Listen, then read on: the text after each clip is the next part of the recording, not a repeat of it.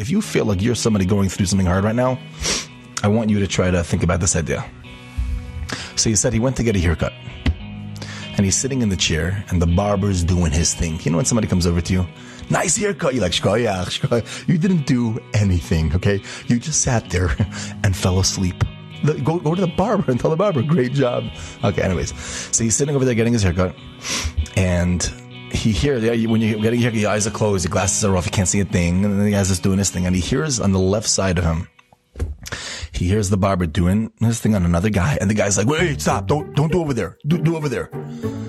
And he's thinking to himself, "Okay, like here's the guy telling the barber what to do." And then a sec, literally a second later, could you could you cut the top more? And he cuts the top more. And he's like, "Okay, wait, stop stop stop cutting over there. Could you?" mo-" And the barber's like, "Listen, I I I've been doing this for 486 years. I know what I'm doing. Just I, I'm doing this for your. I want you to look good. I mean, if you look good, it makes me look good. Like I I want to do this for you." Okay, I, I like you. You're a good client. Like, don't don't tell me what to do. I I got this. He's like, no no no. I, I hear this. It's too close to my ear. Move it over. And Shelly's sitting there, and he's like, it was it was unbelievable. It was mamish unbelievable. What's going on over here? And it didn't stop there either. He said for ten minutes.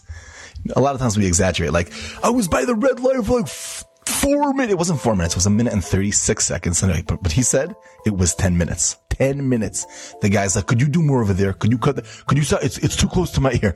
And he was unbelievable.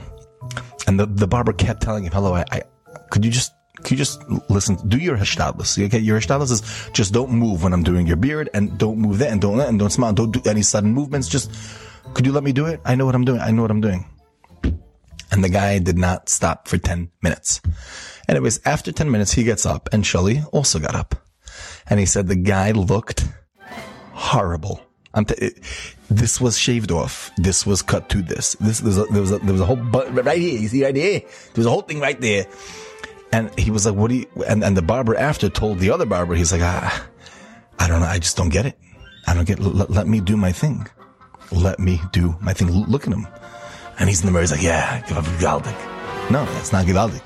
It looks horrible, horrific. That's the story that happened. And then Shelley told me. He said he was thinking after. How many times in life do we read the news? I'm like, Hashem, stop doing that. Hashem, do that's too scary for me. Hashem, what do you, why is he, why are you giving me this situation? Why are you giving me that situation? Why are you doing this? Why can't I get in here? Why don't I have more money? Why don't I have more money? It's so bad to give me more money. Why couldn't I just marry that girl? Why am I still in Shidduchim? Hashem, what? And Hashem's kiviyachol saying like, hello, just, you do your ishtadlis, okay? Do the best that you could. Daven, have Rabban, have Dester, and let, let me do, I've been doing this for thousands of years. You know, uh, just that, just, just, can you trust me? I'm your father. I love you. Can you just trust me? And we're busy all day checking up this and saying and starting to cry. And I can't believe this and what Hashem, and it's, it was never been this bad before. This is the worst generation and Hashem's doing the worst things to us ever. And I can't and you can't and, and, and too much anxiety and we need more therapy and we need more this and we need more that. And we don't stop for a second and work on our amun and bitachon and tell Hashem, okay, Hashem, you got this. You got this. You know what's best for me. You love me. You're my father. You're our king. You're our rock. You're our shepherd. All the different things. So I'm trusting you. I will do my ishtadlis. I'm, I'm, when, when the barber says don't move, I'm not going to, oh, gotcha. No, no, that's on you. And then now you have a huge, right? Don't, don't do that. Do what you're supposed to do. But stop questioning so much and stop saying you don't know what you're doing. And like Hashem told Iyov, like, you, you think you don't, you don't know. Let me, let me ask you some questions. You don't know, so just trust me. Sometimes in life, we gotta just step back and be like, Hashem, I love you. And you got this. And please, everything should be lateva. And I'm gonna still daven because that's part of our shtadlis. That's part of the divine wisdom. But stop telling Hashem what to do.